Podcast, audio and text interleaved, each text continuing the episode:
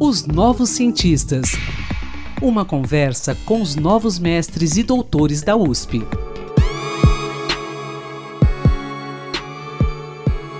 Bom dia, ouvintes da Rádio USP. Hoje recebemos aqui nos Novos Cientistas o químico Wilson Akira Ameko. Ele é autor de uma tese de doutorado que traz métodos simples e de baixo custo, utilizando papel para análise in loco de amostras apreendidas de cocaína.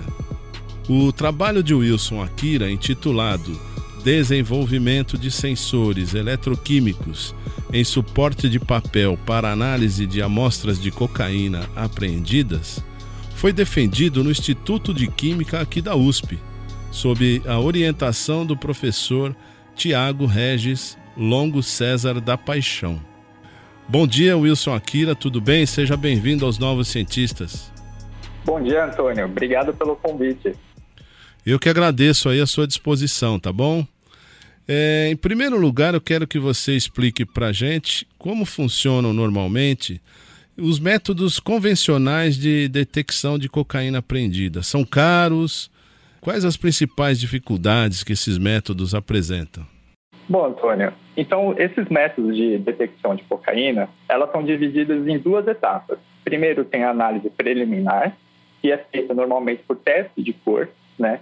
Então, esses testes de cores ele, na presença de uma amostra de cocaína propriamente dita, ela pode mudar de cor, né? Então, esse tipo de, de, de técnica, ela é uma técnica bastante barata, porém a seletividade dela é muito baixa, ou seja, qualquer qualquer outro composto pode reagir com, com, com esses reagentes e dar um falso positivo. E numa segunda, numa segunda etapa, tem, o, tem a análise definitiva, que é feito por técnicos de laboratório, é altamente especializado. É, porém, são técnicas de bancada que não são portáteis e têm um alto consumo de solvente orgânico e de gás. É, e aí tem a desvantagem do preço e da não portabilidade dessa, desses métodos. Ok. Agora eu quero que você fale sobre as principais inovações desses métodos aí que foram analisados na sua pesquisa. Na minha pesquisa, a gente desenvolveu um sensor em plataforma de papel sulfite com uma fina camada de nanopartícula de ouro depositada. Por conta dessas, desse metal depositado, pudemos fazer uma dupla detecção, ou seja, podemos é, utilizá-lo como substrato eletroquímico, né, que é uma técnica conhecida por ser rápida, simples e seletiva, e por conta da, da natureza rugosa, digamos, né, elas podem ser, puderam ser utilizadas como um substrato certo, que é uma técnica que nos fornece estrutura, é, informações sobre a estrutura molecular da amostra analisada. Agora me diz uma coisa, Kira. É, é, é, pelo que você me falou, esse método ele é mais preciso e mais barato. E que, que tipo de papel é utilizado? Qualquer um? A princípio, qualquer um papel, qualquer papel pode ser utilizado, né? No meu caso, eu, eu utilizei papel sulfite por conta da...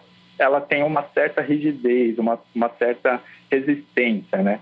Por conta disso, a gente escolheu papel sulfite. E, e por ser em plataforma de papel, esses sensores têm o baixo custo e são sensores leves, portanto, pode ser portátil, pode ser levado na cena de crime, por exemplo. E o custo estimado é em torno de 40 centavos.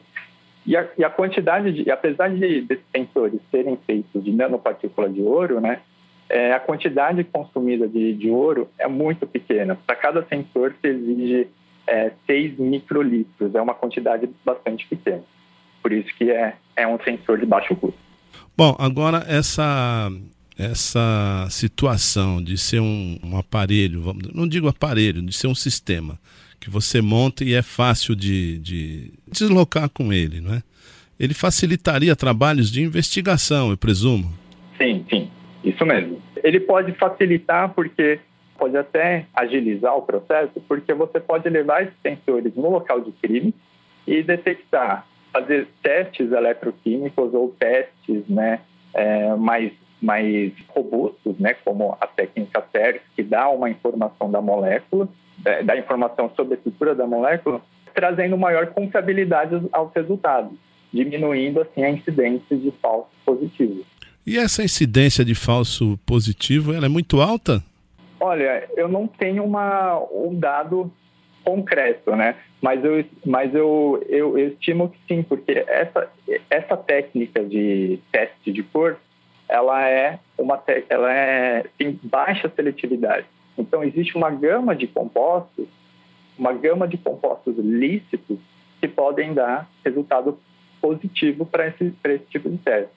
Há casos de que é, agricultores já foram é, presos em flagrante por estar portando é, pesticidas, né? Então, esse teste, ele deu falso positivo para amostra de pesticida. E aí o, o, o, agricultor, o agricultor, foi preso em flagrante, é, ficou restrito por alguns dias, né? Bom, é, essa seria uma outra pergunta, eu acho que casa com o que você falou aí. Por exemplo, além da cocaína, é, outras substâncias poderão então ser analisadas por esses métodos? Sim, poderão. É, outras drogas ilícitas também poderão ser analisadas, né? Como é, outras substâncias ativas, como é, MDMA, como NBOM, NBO, é, até por conta da estrutura favorável dessas moléculas, né? Então, pode sim é, analisar outras drogas ilícitas. Agora, é, eu quero que também você me diga o seguinte: é, já existe condições de utilização desses métodos aí de uma maneira imediata? Em quanto tempo isso poderia estar disponível, vamos dizer assim, para uhum, uso? Legal. Então, é, os resultados que a gente publicou demonstram que eles, eles têm grande poten esse sensor tem grande potencialidade de ser aplicado na, no mundo, numa cena de crime atualmente. Né? Porém, para chegar a esse nível, é, se exige uma grande, é, uma análise mais apurada. Eu teria que fazer um teste de validações, né, é, com o maior número de amostras possíveis, para ter uma padronização, para ter uma, uma confiabilidade no método. Esses testes aí demoraria, eu estimo que demoraria em torno de seis meses a dois anos. É coisa rápida, então, Akira o teste já foi desenvolvido, né? Então agora só, fa só falta ajustar alguns parâmetros e, e testar em, uma, em um maior número de amostras. Né? Esse sensor, ele seria acompanhado de um kit? Como é que... Me explica isso um pouquinho mais detalhado. Como é que seria esse sensor? Parecido com o quê? Então, esses sensores, ele, esse sensor é, uma, é um pedacinho de papel, né, em torno de 2 centímetros por 2, ele seria acompanhado nesse nesses sensores existem trilhas né de nanopartículas de ouro que, eu, que, eu, é, que a gente fabricou. E, e, esses sensores seriam acompanhados de é, de alguns equipamentos eletroquímicos né chamados de potenciostato ou por equipamentos de espectro Raman né que já existem no mercado espectro Raman portátil Agora, para finalizar, eu quero que você me diga como e onde foram feitos os testes para a sua pesquisa. Conta para gente isso. Então, o, as pesquisas foram feitas no, no, Instituto de Química da USP, foram feitas com apoio do programa Proforenses da CAPES. Akira, muito obrigado aí pela sua participação aqui nos Novos Cientistas. Obrigado, Antônio. Parabéns aí pelo, pelo seu estudo. Legal, obrigado. Excelente seu trabalho, viu? Obrigado, Antônio. Obrigado pelo interesse também. Ok, um bom dia para você, Akira. Bom dia para você, Antônio. Eu sou Antônio Carlos Quinto e conversei hoje aqui nos Novos Cientistas com o químico Wilson Akira Ameku. Um bom dia a todos. E pesquisador, se você quiser falar sobre o seu estudo, sobre sua pesquisa, envie-nos um e-mail para ouvinte@usp.br. Até quinta-feira que vem para mais uma edição dos Novos Cientistas. Até lá. Pesquisas e inovações. Uma conversa com os novos mestres e doutores da USP, os novos cientistas.